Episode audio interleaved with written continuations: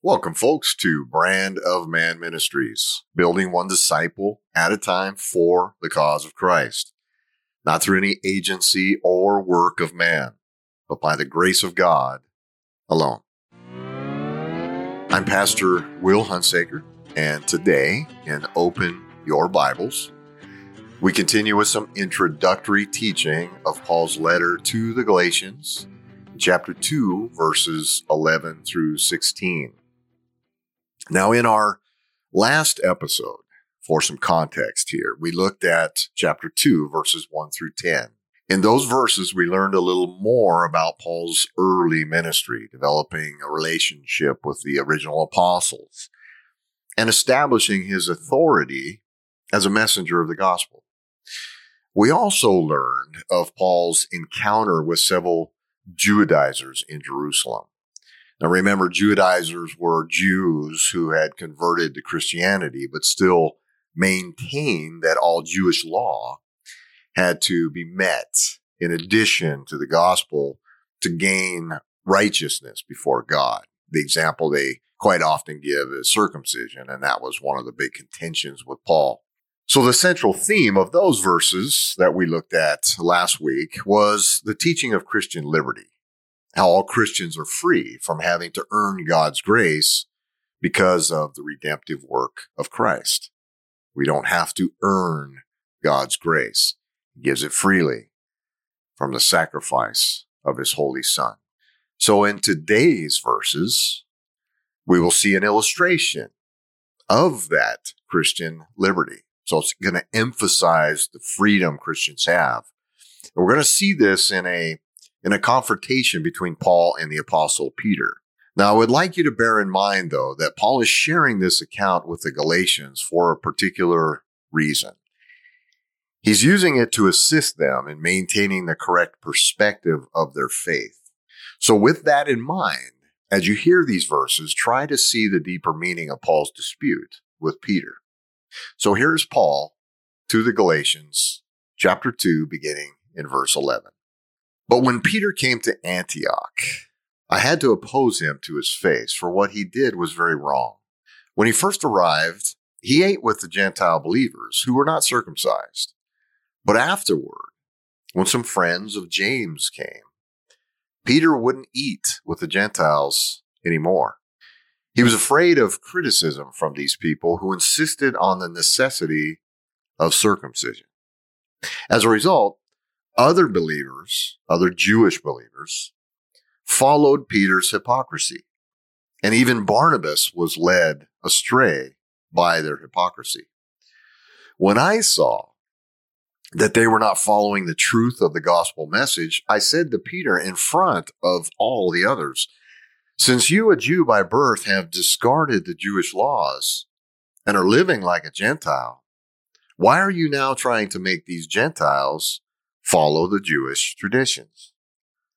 You and I are Jews by birth, not sinners like the Gentiles. Yet we know that a person is made right with God by faith in Jesus Christ, not by obeying the law. We have believed in Christ Jesus so that we might be made right with God because of our faith in Christ, not because we have obeyed the law. For no one will ever be made right with God by following the law. That's Galatians chapter 2, verses 11 through 16. So let's look at the first few verses, verses 11 through 13. Now, in those, we're taught of Paul's confrontation with the apostle Peter concerning some hypocritical conduct involving sharing meals with Gentiles and Jews. Seems pretty su- superficial. But Paul's most significant concern here is that the hypocrisy that's being showed was spreading rapidly. He expressed a, a similar situation to the, uh, to the Galatians in chapter one on how quickly they moved towards a different teaching. So he's seen this happen before and he's telling the Galatians, Hey, this is a real significant thing, how quickly things can change with just a small deviation of our teaching and our perspective. So now in verse 14, we're taught of Paul's urgency to confront Peter. He does so publicly. Now he wants to do this before Peter's conduct causes too much damage to the church. It's already starting to spread. So on the surface, Paul addresses Peter's hypocrisy in, in segregating Gentiles from Jews, essentially. Still, the more profound concern for Paul is how this conduct directly opposes the gospel. Paul says to Peter, You are a Jew and conduct yourself as a Gentile, but now you want the Gentiles to conduct themselves as Jews. This is a serious inconsistency, he's basically telling Peter. Now, in the last two verses of this set, verses 15 and 16, these are arguably two of the most significant verses in Paul's letter in total because it speaks directly to God's plan of redemption based on his grace alone, which is an extremely significant and foundational part of all of scripture is redemption and how God offers that. So Paul reminds Peter, look, we are both Jews and are privileged to have God's law by birth, unlike the Gentiles. Yet it has now been revealed to us that through the work of Christ, we are saved and by no other means. He fulfilled the requirements of keeping the law for both the Jews and Gentiles. So any specific work from us to gain God's grace was unnecessary. And Peter's hypocrisy was unnecessary. So on the surface of this confrontation was a dispute over the company one keeps when sharing meals. Like I said, pretty superficial. But if we dive deeper here, and this is what Paul is always emphasizing the gospel message, the issue then becomes why is Paul sharing the encounter with the Galatians?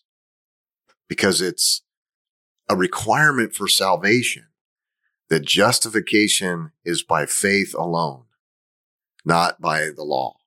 It's a requirement that we understand that. Paul puts it very simply to Peter. He says, we know, this is verse 16, we know that a person is made right with God by faith in Jesus Christ, not by obeying the law. Again, Galatians 2, 16. We need to note in our lives, folks, that not obeying the law, as Paul describes it, is synonymous with any work of man. He uses that multiple times throughout all of his letters in the New Testament. The law is a statement that parallels any, it references any work of man in obtaining God's grace. In other words, our obedience to Christ is an expected response to his gift of salvation, never the cause of it. I'll say that again. Our obedience to Christ is an expected response to his gift of salvation, never the cause of it. This is the gospel Peter and Paul preached.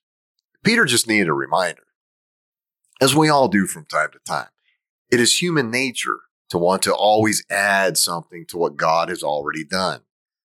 We humans are pretty arrogant that way. Our arrogance is the cause of pretty much all the disputes in the church and have that have erupted over the last 2000 years. It's arrogance, pride. This is why it is best for believers to constantly reflect on the what we call the five solas, which came out of the 16th century Reformation, to keep a proper perspective vertically, not horizontally. We look up, not around. The five solas say this. They are sola scriptura, sola gratia, sola fide, sola Christos, sola Deo gloria. These are the biblical truths that essentially say through scripture alone, sola scriptura, we are taught that God's redemption of man comes by his grace alone, sola gratia through our faith alone, sola fide, in Christ alone, sola Christos.